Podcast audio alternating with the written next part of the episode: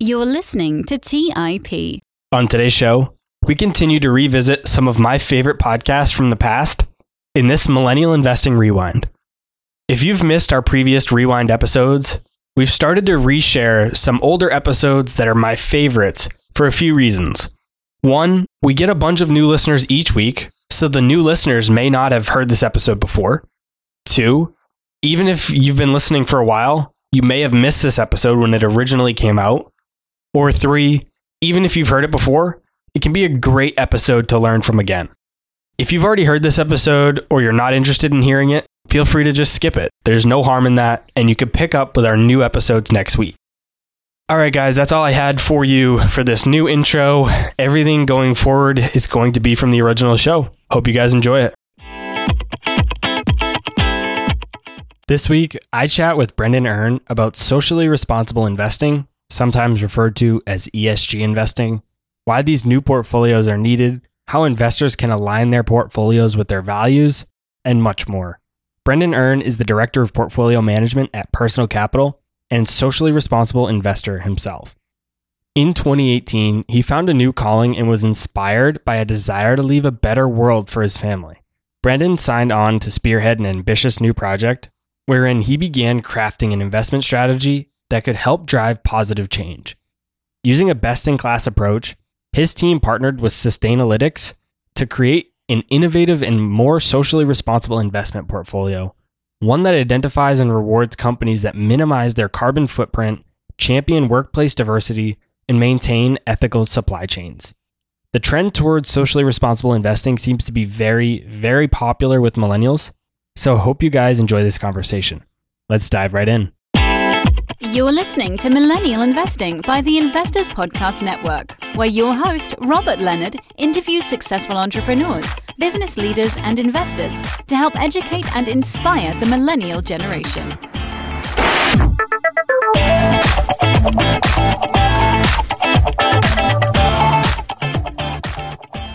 Hey everyone, welcome to the Millennial Investing Podcast. I'm your host, Robert Leonard, and with me today I have Brendan Erne. Welcome to the show, Brendan. Great. Thanks for having me, Robert.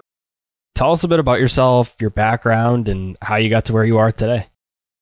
All right. Well, I'll try to sum it up as succinctly as I can. I'm originally from the Pacific Northwest. I grew up in the east side of Seattle, actually. And then I moved down to the Bay Area in 2004, where I've been ever since and still am today. And ever since uh, I graduated school, I've been in the financial services industry. So I've held a few different roles throughout that time. And I would say, kind of, my transition within the industry has kind of spanned the two camps, so to speak. So when I started, much of my time in kind of that first part of my career was spent in what's called active management. And that's really the side of the investment community that's managing portfolios on behalf of others, but it's doing so in an attempt to outperform the market. So you're looking for the next hot stock. You're looking for the category of the market that you think is going to do best and going to outperform. And while it was fun, while it was great, I think I did come to the realization that even the best active managers out there can't consistently outperform over time. So they may get it right for 10 years straight,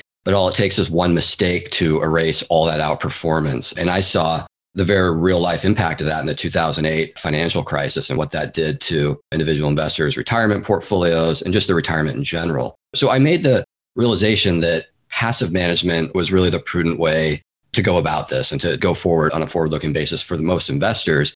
And that's really the process of just kind of buying a highly diversified portfolio that replicates the market as opposed to try to outperform the market. And there's just been a lot of research showing that the best way to build wealth over time with broad diversification and low cost will tend to do better than active management. That's how I made my way into personal capital, the company I work for today. And we're very much, that's part of our core investment philosophy. And here at the company, I am the director of portfolio management. And more specifically, in recent years, I have focused on social responsible investing. As I was preparing for our call today, I saw that in early in your career, you were a financial advisor and then you transitioned into being an analyst. I have a couple questions about being the advisor. When you were an advisor, were you picking individual stocks or was that more of like a traditional financial advisor role and you didn't get into the stock picking until you were an analyst? As a financial advisor, you, you were really investing in funds. So you were actually recommending individual mutual funds, not necessarily the individual stocks. That really comes into the play of professional management when I was working for a registered investment advisor. But yes, as an advisor, I learned very quickly that that industry has a lot of conflicts of interest and there's a lot of selling involved. I really did not like that aspect of it. And so I very quickly decided, okay, I'm moving on in my career. I like more of the research. I like more of the analysis. I don't want to sell. So that's why I made the transition into an analyst role. Was the advisor role everything you just mentioned? Were you not expecting that when you went into that role? And the reason I asked that is because when I was in school, or even before I really started college, I worked at a credit union and we worked with financial advisors. And I thought that's what I wanted to do. And then I learned more about everything that you just mentioned. And I quickly realized that being a financial advisor was not what I wanted to do. So I'm curious if it was a similar situation for you. I knew that there was selling involved. There was no question about that. I guess what I didn't anticipate was the amount of pressure that there would be to sell specific investments as opposed to having full autonomy to kind of do what you want. And of course, you could do that, but I realized that it's very difficult to be aligned with the client at all when you're compensated for the type of product that you're selling them. So I had a short stint in that and then very quickly made that transition out. So probably a similar experience in that regard, but just had to test it out first. Yeah, I did notice that it was relatively short. That's what kind of what I figured. I didn't have a ton of detail when I did my research, but I saw that it was short. And then I saw what you transitioned to. So I was like, I bet this wasn't exactly what he expected it to be. Kind of like what happened for me. And thankfully, I never actually became a financial advisor. I learned before I did, but I went through that similar thought process. Yeah. I mean, to me, it was a good experience because just to see what the other side of the industry, what goes on in that side of the industry was, I think, fairly enlightening to know kind of what you can try to fix by doing it differently. And that's really guided a lot of the roles and positions that I've held since then. Of course, today we have fiduciaries and we have financial advisors that are fee only and things like that. So they're not as swayed by commissions, I guess you could say, as you might have been in your early days or as any financial advisor would have been back then. Has that changed how the need of financial advisors? Do you think individual people need financial advisors? I do. There's a tremendous amount of people out there that need help, want help, and don't have the expertise or the time of day to manage their own portfolios. So when you talk about a financial advisor, though, there's two different meanings to it. There's the one that works for a broker dealer, which is compensated based on the types of products they sell. And that's the one that you need to be careful with because they're inherently like worse people or their interests aren't aligned. There's just that conflict of interest, right? If they can make more money by selling a specific investment, you got to be aware of that, right? Because that specific investment may not be the best one for you. But there's financial advisors default, like you said, in the fiduciary camp. And they're a registered investment advisor is a prime example of that. And that's who I work for today, where it is fee only. We're not compensated for any products that we sell. And we do provide truly objective advice. And I think that's one of the kind of the great proliferations that I've seen within the financial services industry is kind of the rise of the RIA and that kind of conflict free investment advice where you're not compensated on products. So I think there's a lot of good managers out there that are able to provide sound, just good advice um, without that conflict of interest. So I do think there's a lot of help out there for people that aren't the ones that spend their time a day reading all about the investments that they're in and the kind of do it yourselfers, so to speak, that just want to do it all on their own. There's a lot of people that need help. And I'll be honest, I mean, money in general is one of the most emotional aspects of anyone's financial life. And so having someone there to talk to about that can be really beneficial for a lot of people. I don't have these details, so I'm curious to learn from you. How has compensation changed for financial advisors as we've transitioned into a fee only and fiduciary role for financial advisors? Are those types of advisors making significantly less? And of course, I mean, this is going to vary wildly, but just generally speaking, as a fee only advisor and a fiduciary who's not making their living from these large commissions, are those types of advisors making significantly less than someone who did have those large commissions? The answer is yes. I mean, you're as a company, you are making less because you're charging a flat fee relative to going out there and promoting all these products, which often a lot of advisors used to have those flat fees as well, in addition to making commissions. And so there was just, I think that's also just one of the best things that's happened to the industry over time is it's really just been steered towards the investors benefit. And we've seen costs fall pretty significantly over the last several decades. And so, yes, for a financial advisor, it's more difficult. So you probably have to take on more clients in order to achieve that same kind of scale, so to speak, which is why obviously the use of technology can be beneficial to help you scale. But, but yes, as a whole, obviously, when you're out there making huge commissions by selling products, you're probably getting a lot more profitability. Fast forwarding from that point in your career to 2018, you pivoted in your role at Personal Capital a bit to lead a new project that was being launched focused on socially responsible investing. What exactly is socially responsible investing? Why were these types of new portfolios needed? So maybe I'll start with your second question first, why the portfolios were needed. So as a firm at Personal Capital, well, as a director of portfolio management, I had a line of sight into all of our incoming clients and all the different things that they wanted to do or customize within their portfolios. And you know, we have about I think a third of our clients have some form of customization on their portfolio and a lot of them came in with, well, I don't want to own tobacco or I don't want to own big oil and they would have these specific things that they'd want to exclude from their portfolio, which we could of course we could do very easily. But I think what occurred to me was that there was this missing gap where that yes, we can make those one-off customizations, but there's no holistic portfolio that can also address like companies that are doing better on certain sustainability metrics. And so that's where the idea came from was to try to create a more holistic, unified approach that can tackle a, a few different issues. And then I'll jump now into the kind of what is social responsible investing. So I think it's a couple different things. There's been an evolution really where it started. And I mean, this is still widely used today, actually, is just an exclusionary investment or what's called negative screening. And that's what I just described of people wanting to exclude more controversial categories from their portfolio. So again, this is widely used across the world today. But I think where the industry has transitioned to is the next phase, which I'm not sure if you've heard of the term ESG, which stands for environmental, social, and, and governance. And really, this is kind of the three separate categories or pillars, so to speak, that are used to assess a company's social responsibility or its sustainability. So the environmental category might include categories like carbon intensity reduction programs or renewable energy projects, things like that. The social category might be employee diversity or health and safe working conditions for employees.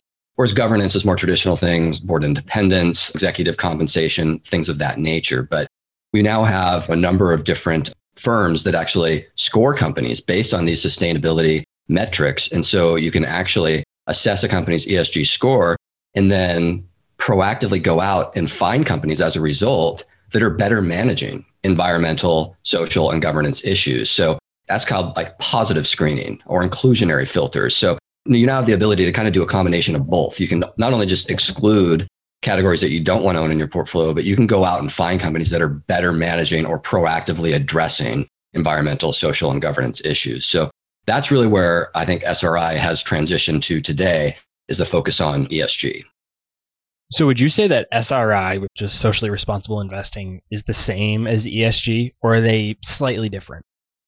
So within the industry, there are technical differences between the two. I try not to let clients or, or investors get too caught up in that because I think ultimately it all rolls up into the same end goal, which is a more sustainable portfolio that aligns with your values, right? And so technically like the exclusionary screening that aligns with your values is more the socially responsible side of things. That's more value based, whereas ESG might be a little bit more financial metric based. But as a whole, I think the two go absolutely hand in hand. So I try not to even differentiate between the two when I'm talking to clients. To me, they're one and the same.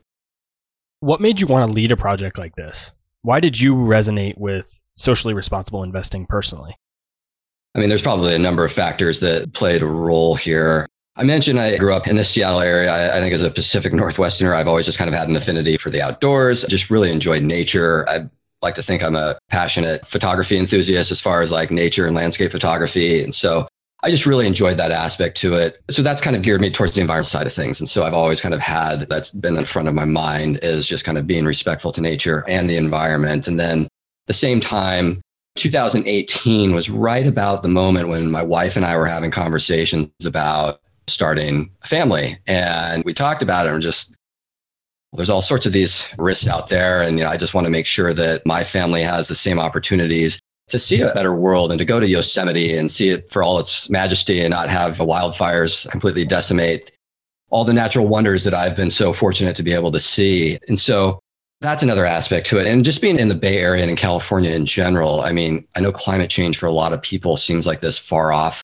intangible thing. I mean, it's really not. I mean, in the San Francisco Bay Area, we have just been hit over and over and over again by these just devastating wildfires where the entire city and Bay Area is just covered in just shrouds of smoke. And I know that's not entirely driven by climate change. There are other factors involved as well, but that's a big driver and it's a very tangible thing. It was just front and center. And I saw the clients that were asking for these types of things in portfolios. So I just used it to kind of become my passion project. And just my sole focus was to try to help investors kind of invest in a more sustainable manner moving forward.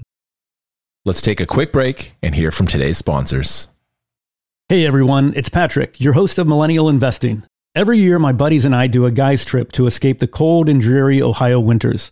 Once we pick our destination, without fail, we all jump on Airbnb and find an incredible place to stay.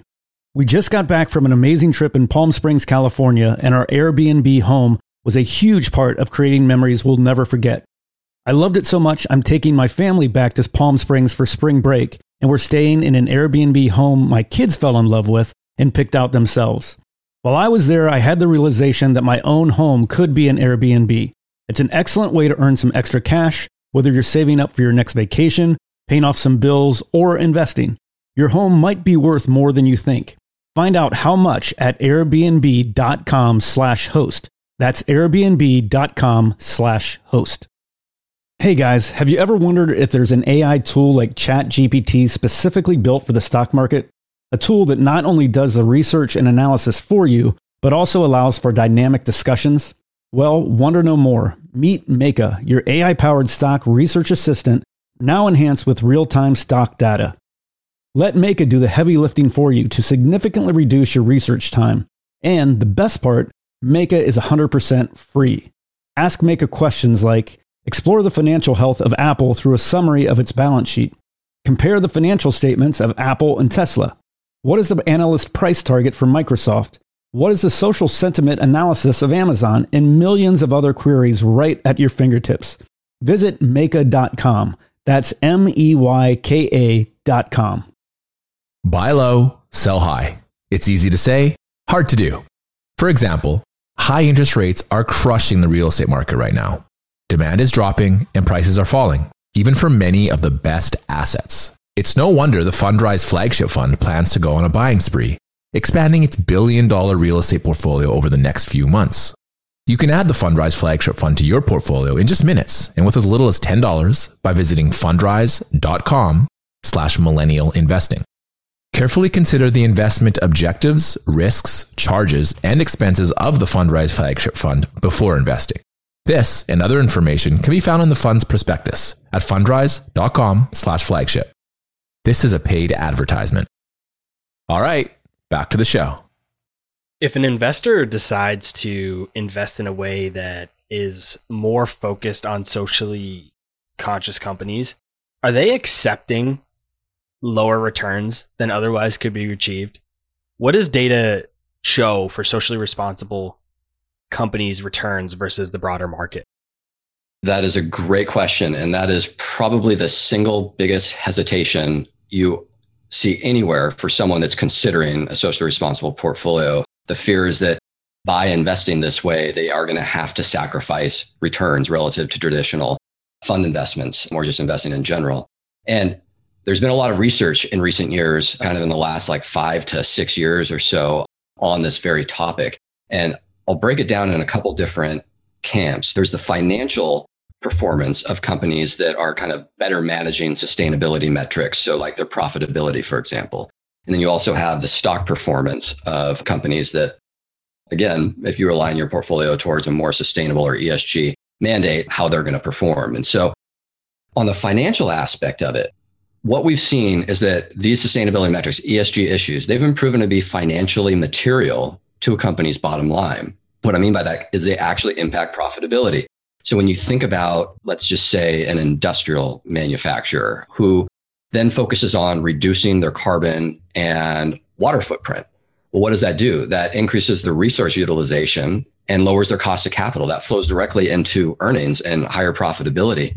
And the same can be said for companies on the social and governance factors. Companies better able to retain top talent uh, or that treat their employees well are better able to retain top talent.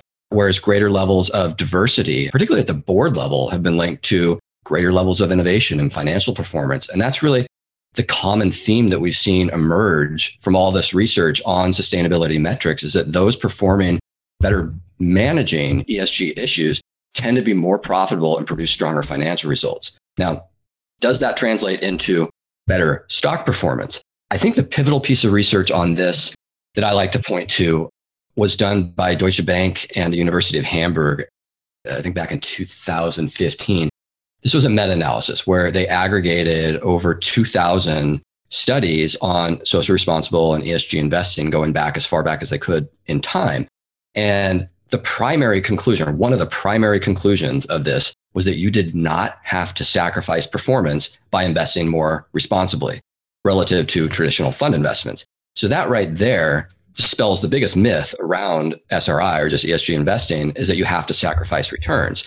Now, there's even a growing body of research in recent years. You might actually even get a performance benefit from investing this way. I mean, you've seen this from a few different or a number of different companies out there. There's one out of the Harvard Business School. I know MSCI and Sustainalytics have both produced research on this topic. So time will tell whether this holds true. But if you know you don't have to sacrifice performance, I mean, in my mind, why invest any other way?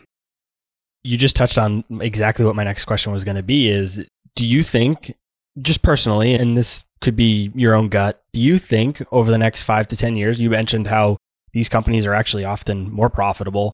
Do you see that leading to better actually better stock returns in the future? Unclear whether I expect outperformance from this. I mean, to be honest, I'm kind of grounding my investment philosophy in that I'm expecting this to perform the same as it does to traditional fund investing. But if it does outperform, great. I mean, that's icing on the cake. But I do believe more and more companies are beginning to realize the financial benefit of better managing these types of issues and how that can actually impact their profitability. So I do think you're going to see more and more companies incorporating ESG mandates within their own ranks to try to kind of evaluate those metrics. Do you think there's a, I guess you could call it misconception for investors that if a company is focused on these ESG measures, that they're actually going to be less profitable? Because I know for me, at least, when I first started looking into ESG, I figured that's going to come with increased cost, not actually increased profitability. So do you think there's a misconception with broad individual investors with that same idea? Yes, I do believe there's a misconception. I think it's funny within the industry, there are kind of two driving forces. So, really, the ESG, the, the social responsible investing, it started in Europe. And that's where it gained the most traction. And that's where it's probably most widely used today.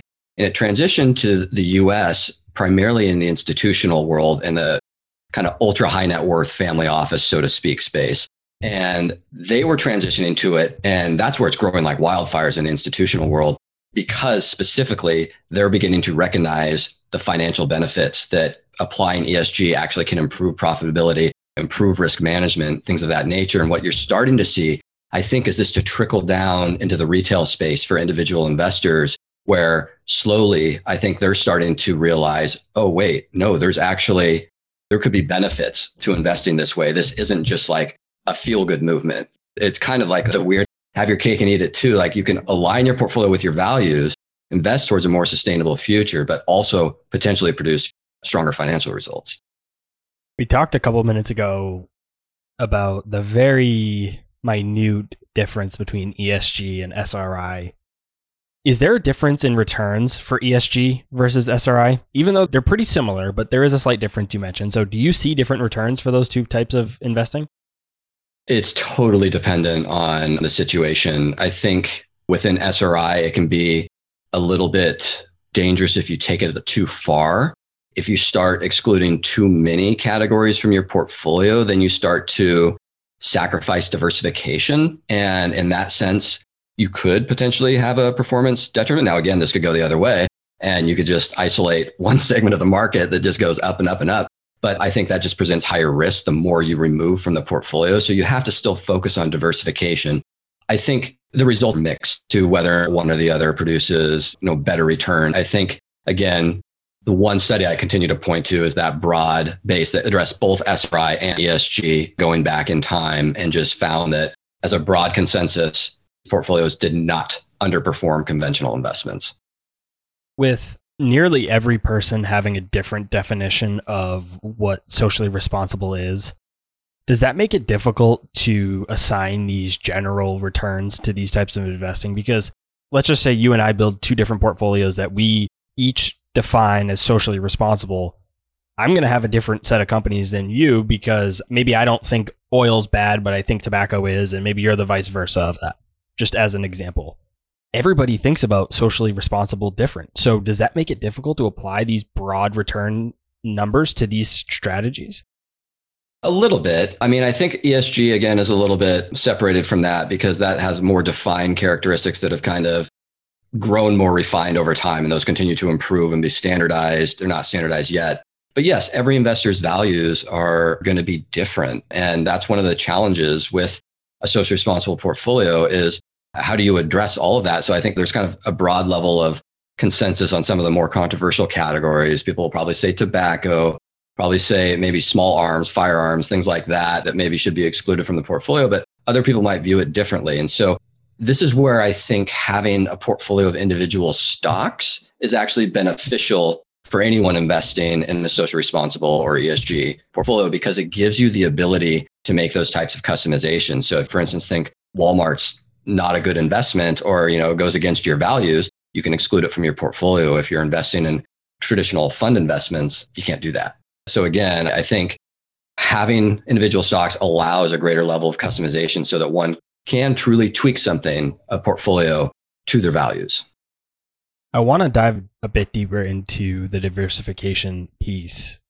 A lot of the new ESG funds and ETFs make it easier than ever to invest with your end values in mind. But what I've seen with a lot of these funds is that they tend to be quite concentrated in one sector how does this impact investors? What solutions are there to not be so concentrated, yet still invest with your values in mind? Is it just having an individual stock picking portfolio like you just mentioned? That's one way. It's difficult when you're doing off the shelf funds because, yes, as you mentioned, they can often be heavily concentrated in a single area, things like tech or com. That's very, very common. And to highlight kind of the potential impact of this, I would even take it back further in time before even the application of ESG was around to just kind of passive indexing, let's say in the year 1999 or in the year 2007. Let's say you were thinking you wanted a diversified portfolio, so you go out and you buy the S&P 500 index fund. Lo and behold, over a third of your money was going to be invested in the tech sector. And we all know what happened there. You know, in the dot com bust, that sector alone declined 80% in value. So that had a significant impact on investors' portfolios. And the same thing happened in the financial crisis, 2007 and 8. Financials was by far the largest sector in the S&P 500 and it was over about a third of approximately. And that also declined almost 80% in value in the subsequent downturn. And so you have to be careful when you buy funds that have that kind of concentration. So you want to own technology, you want to own com, you want exposure to most areas of the market just not when it's a third of your portfolio. So, what I try to tell people when they're building a portfolio, let's say with funds, and they go out and they pick like a core ESG fund for kind of their core US equity holding, you know, within their portfolio, you can supplement. You don't have to have every aspect of your portfolio socially responsible or ESG aligned because the thing you don't want to do is just sacrifice the core principles of investing, which is diversification. I mean, that is the cornerstone of any successful portfolio over time. And so, again, if you need to supplement by adding some sector specific ETFs that are not ESG aligned or maybe small cap or whatever the case might be to kind of offset some of the concentrations that you have in your core fund holding, that's probably a, good route to take. What do you see as the future of socially conscious investing or ESG investing? The future, I think there's a few things. The first being, I think ESG is going to be widely accepted as no longer just socially responsible. I think alluded to earlier, more and more companies are beginning to realize that ESG are financial material items and this is just another prudent layer of financial analysis. So you might even see some companies out there that don't have a social responsible offering that still apply an ESG filter. I think demand is going to grow significantly in ESG, primarily driven by millennials. I think, I don't know if you ever heard of the great wealth transfer, but essentially this is over the next several decades. There have been estimates all over the place, but roughly 60 or more than 60 trillion dollars in wealth is going to transition from the older generations and the baby boomers to millennials. So they're going to have all this capital that they want to invest. All the research has shown that millennials, just as a group, have a higher propensity to align their values with things like the companies they work for, the brands that they buy products from, as well as the investments that they select in their portfolio. So I think that's going to be a huge driving force for the industry going forward. And I also think there's just going to be more activism. You're going to start to see more specific companies excluded across portfolios across the country or included. That's just the standard exclusionary and inclusionary filters, but also proxy battles. I don't know if you saw the news recently, but something pretty unprecedented happened with Exxon about a week ago, where a very, very small activist investor with a very, very small fraction of ownership in Exxon successfully added new seats to the board specifically for the reason that Exxon is doing very little to prepare for a low carbon economy in the future. Now, this is just unprecedented that anyone's been able to challenge a company like Exxon on such an issue, let alone such a small activist investor. But that just goes to show how much demand there is for this type of analysis and this type of change for companies to partake in. They got the, likes of BlackRock and Vanguard and all the big institutional owners to get behind them and really drove a pivotal moment in Exxon's history. So I think we're going to see more and more of that kind of proxy fight as we move forward. When behavioral finance came around, it was this new segment of finance, this new segment of investing. And I don't want to say we're completely there, but we're almost to a point where there really isn't behavioral finance anymore. It's just finance because we know that behavior is intertwined into finance and there shouldn't be its separate category. It's just finance. And I had a guest, Daniel Crosby, on the show. He's a leading PhD behavioral scientist. He explained that concept to me, and it, it totally made sense. Do you think we're going to see that same kind of phenomenon with socially conscious investing? Do you think maybe SRI and ESG just, I don't want to say go away, but just more or less kind of fade? And because it's just finance, we just, all these companies are going to fit into this category in the next, say, 10 years. And now it's just finance, it's just investing. I absolutely believe that over time that that will happen. I think you're already starting to see that take place in Europe where it's new laws and regulations are being put in place addressing these types of things. We're starting to see it, the SEC in our country start placing additional focus on it. I think it's just growing to a point where there's so much momentum behind it that I think it's unstoppable at this point. But I do think to your point, yes, this is just prudent financial analysis. You have to take these factors into account for companies, they have to take sustainability seriously simply for the sustainability of their own future. Now that they know that it can improve their competitive edge, of course they have to address this. And so, yes, I believe this is going to be mainstream and just accepted as part of traditional investing in the future. Let's take a quick break and hear from today's sponsors. Hey everyone, it's Patrick, your host of Millennial Investing. Every year, my buddies and I do a guy's trip to escape the cold and dreary Ohio winters. Once we pick our destination, without fail, we all jump on Airbnb and find an incredible place to stay. We just got back from an amazing trip in Palm Springs, California, and our Airbnb home was a huge part of creating memories we'll never forget. I loved it so much, I'm taking my family back to Palm Springs for spring break, and we're staying in an Airbnb home my kids fell in love with and picked out themselves. While I was there, I had the realization that my own home could be an Airbnb. It's an excellent way to earn some extra cash whether you're saving up for your next vacation, paying off some bills, or investing, your home might be worth more than you think. Find out how much at airbnb.com slash host. That's airbnb.com slash host. Buy low, sell high. It's easy to say, hard to do. For example, high interest rates are crushing the real estate market right now. Demand is dropping and prices are falling, even for many of the best assets. It's no wonder the Fundrise flagship fund plans to go on a buying spree, expanding its billion dollar real estate portfolio over the next few months. You can add the Fundrise flagship fund to your portfolio in just minutes and with as little as $10 by visiting fundrise.com slash millennial investing. Carefully consider the investment objectives, risks, charges, and expenses of the Fundrise flagship fund before investing. This and other information can be found in the fund's prospectus at fundrise.com slash flagship. This is a paid advertisement. Hey guys, the Range Rover Sport leads by example. It's got powerful on road performance and commanding all terrain capability and combines assertive on road performance with the signature Range Rover refinement that you'd expect. The third generation Range Rover Sport is the most desirable, advanced, and dynamically capable one yet and redefines sporting luxury.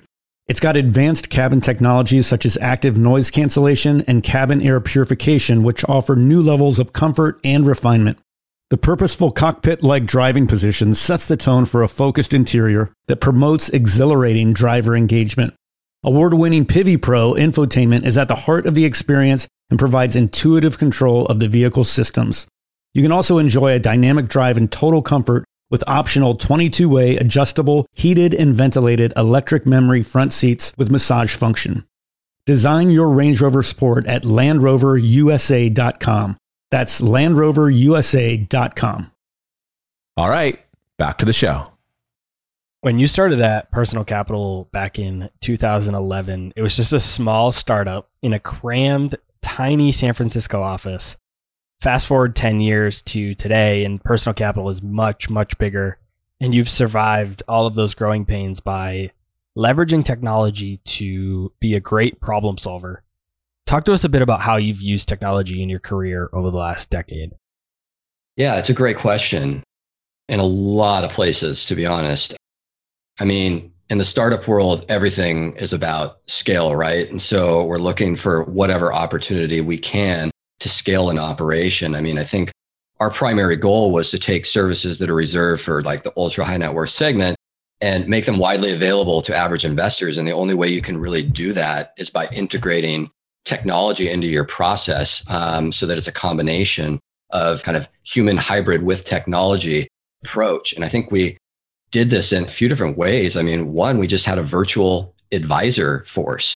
So rather than be this company that has to have a brick and mortar office in every single city around the country, we decided we're going to centralize this and use more virtual meetings. So the advent of technology was really beneficial there and provided a lot of efficiencies. And by doing that, it's lowered our costs, gives us the ability to lower the costs for our customers. So again, I think you're going to see more and more of that in the industry as we move forward. The other things, I mean, these are just simple things that are so antiquated in the financial services industry, like just account opening. You need to fill out all these forms by hand in the presence of an advisor who then has to mail them here or there. Whereas we use technology to do that all digitally. And so we've just made a seamless kind of way to open an account. And even some of the portfolio management tasks like rebalancing and tax optimization, we help automate those. And so, again, we're trying to remove some of the, I guess, kind of routine daily processes and automate those. And then I think another one of the biggest ones that we did was really we made someone's financial life dynamic in real time. And what I mean by that is I don't know if you've ever used our financial dashboard, but it essentially, yeah, it's a platform where you can aggregate all your financial accounts and by doing so, we can actually see everything in our client's financial life real time. So in the traditional model, you would go to an advisor and spend all this time discussing everything that's happening in your life. Maybe you don't even remember it correctly or the different values of your accounts correctly. And then they input it into a system and they give you a financial plan that says, okay, this is what we need to do moving forward. And then the second you walk out the door, essentially that plan is partially out of date. It just gets more out of date over time. And then you just have to repeat this. Like once a year, you'd meet with the advisors and go through this whole laborious process to do this. But with our financial dashboard, that's a great piece of technology where, again, we see those changes in people's financial lives real time. So if somebody has an inheritance or is one year closer to retirement or whatever the case is, that provides an alert and we can immediately just prompt them okay it might make sense to become more conservative in your strategy where we remove that whole process of having to go through an entire information gathering and reevaluate someone's goals. And so that's been a really cutting edge piece of technology that's provided a lot of help for us and our clients. One of the things I find interesting about this conversation about SRI and the evolution of financial markets is this underlying idea or force of individual investors' power. If we think about it, the rise of socially conscious investing is largely driven by individual investors demanding easier access to those types of companies. I mean, you even mentioned it. You guys kind of essentially built this or decided to offer this because you saw so many people wanting it. So I think this is just another example. We saw GameStop, we saw Dogecoin. I mean, there's so many different things where individual investors are just driving change in the financial markets. Do you think we're getting to a point where individual investors hold too much power? Is it possible that we get to a point where that is the case? Interesting question. I would have to say, I think that may be less of a risk, at least from a systemic, like market standpoint, that poses a form of systemic risk, only because when you look at the individual investor space, yes, I think there's growing power amongst individual investors, you know, particularly with the advent of like trading apps that have made complex investing really, really easy and gamified it and all of that. But at the same time, I think it's important to note that institutions still make up roughly 80% of equity capitalization out there. And so the vast majority is still in the hands of like large pension funds, foundations, retirement plans, those types of companies that are not the ones driving the type of speculation that you see in GameStop and Dogecoin and those types of things. And so I think there's more stability behind the scenes than you're thinking. I mean, I don't think investors like they did with GameStop could do that to a larger company, you know, that didn't have the type of short selling against it. So I think there were some unique opportunities. And that was a very interesting thing that happened. But as a whole, I don't know if that presents a systemic risk to markets moving forward. You mentioned how there are apps and programs that are kind of gamifying the stock market and just providing increased access, I guess you could say. Is this a good thing for investors or have things become too easy and that old saying of you can have too much of a good thing has become true? I am all about greater transparency and greater access. I think in some of the things that we've seen recently, what we've lacked is that transparency. And so I think gamifying the markets and allowing investors to go leverage up on margin without really knowing exactly what they were doing. I mean, that presents some risk to the individual investor. And so I think investors do need to be careful but no, the ability to access capital markets and invest with ease. I mean, that's the whole goal here, right? Because it used to be such a complicated process and you have to go through all these hoops to get there. And these middlemen are the ones that drove up costs in the industry, right? And so by eliminating all those middlemen, you can lower costs for the investor. And honestly, I think that's the evolution that we've seen over time of financial markets is just, I think, greater is provided investors with just more opportunities for success, I think, than they had in the past. So, what I mean by that is that not only is easier to invest, but more information is widely disseminated to investors. There's been, I think, a greater proliferation, as I mentioned earlier, of registered investment advisors versus broker dealers. So, people are beginning to recognize the difference between the two and who's a fiduciary, who's not. By doing that, they can make smarter choices with what they invest in. I also think there's been greater transition to passive management over time, which I think is the better way to go about achieving wealth growth over time um, relative to active management and higher cost strategies.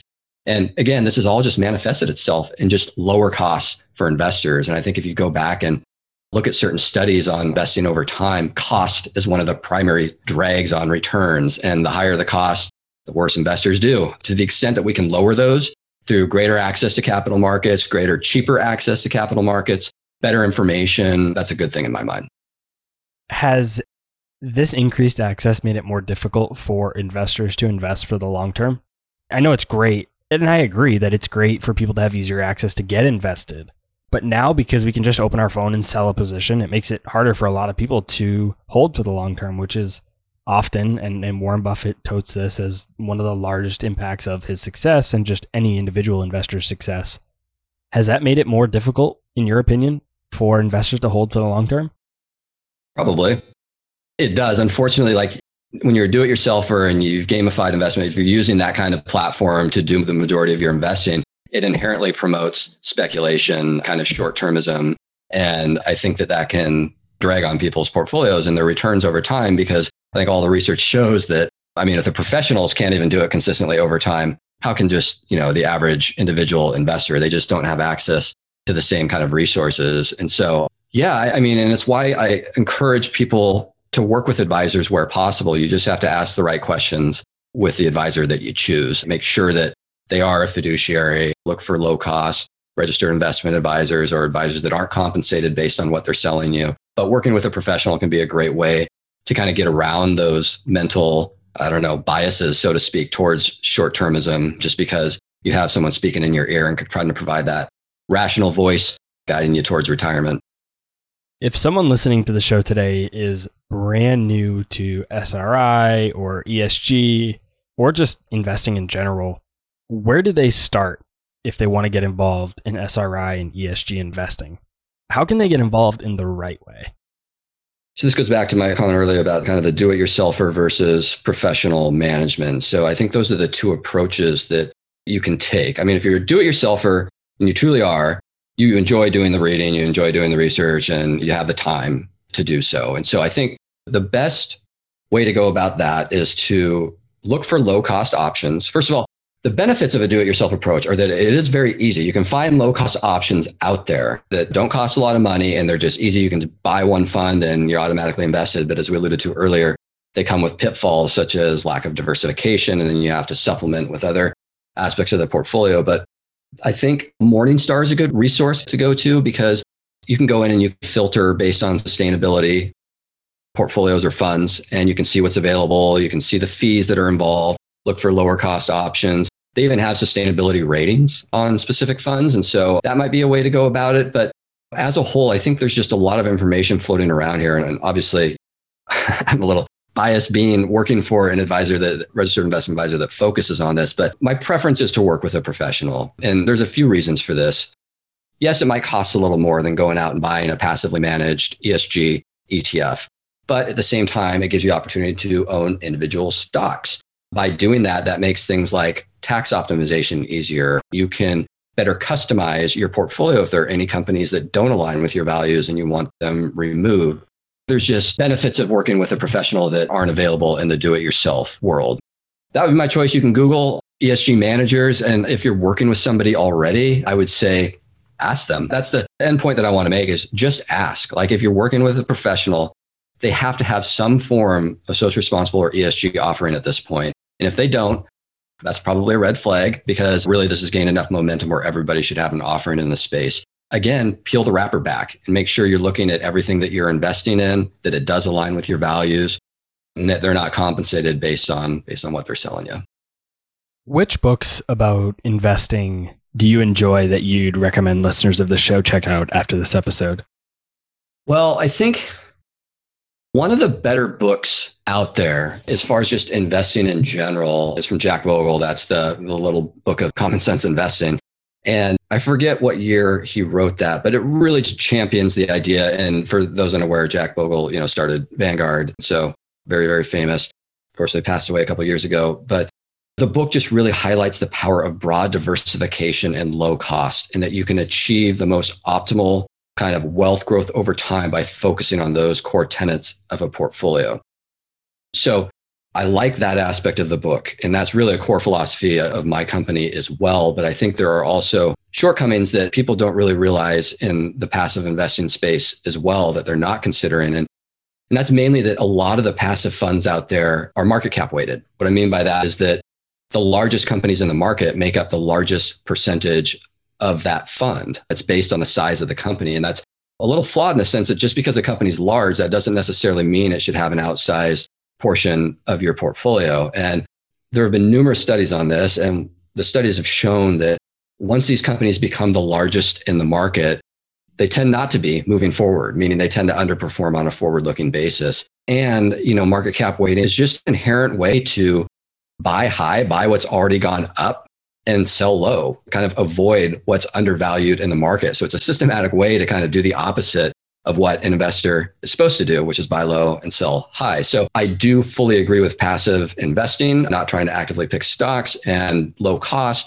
but I do think there are flaws. So I just point that out. But this is a great foundational book for anyone getting started in investing. And then when it comes to the ESG and social responsible aspect to it, this isn't a book, but actually a website, I would steer people towards Bloomberg. I don't know if you ever read Bloomberg, but they have what's called a Bloomberg Green section, and it focuses purely on all sustainability within kind of the corporate world, within the investing world, how it impacts companies. And so that's a great resource to go and just kind of read what's the most kind of up to date trends and things that are happening in the space. I will put a link to both of those resources in the show notes for anybody that's interested in checking those out. Brendan, thanks for joining me on the show today. Where can people listening connect with you yeah, personalcapital.com. I mean, that's where you can go to find out. I mean, I'm on obviously LinkedIn, but our website does a good job of highlighting all the areas that we focus on, all the core tenets of our investment philosophy, which I've hopefully been able to voice over this podcast. But yeah, I mean, it has all the information on our social responsible offering, personalcapital.com. I will put a link to personalcapital.com in the show notes below as well. And I'll also put a link to some other ESG and SRI related resources. We had Carrie Rich on the show a few months back. She's a hedge fund manager, or VC, I should say, who leads an ESG focused VC, which was an interesting spin on this conversation to get as well. So I'll put a link to that in the resources below for anybody that's interested. Brendan, thanks so much for your time and I appreciate you uh, joining me. Fantastic. Thank you, Robert. Appreciate it. All right, guys. That's all I had for this week's episode of Millennial Investing. I'll see you again next week. Thank you for listening to TIP. Make sure to subscribe to We Study Billionaires by the Investors Podcast Network. Every Wednesday, we teach you about Bitcoin, and every Saturday, we study billionaires and the financial markets. To access our show notes, transcripts, or courses, go to theinvestorspodcast.com. This show is for entertainment purposes only. Before making any decision, consult a professional. This show is copyrighted by the Investors Podcast Network. Written permission must be granted before syndication or rebroadcasting.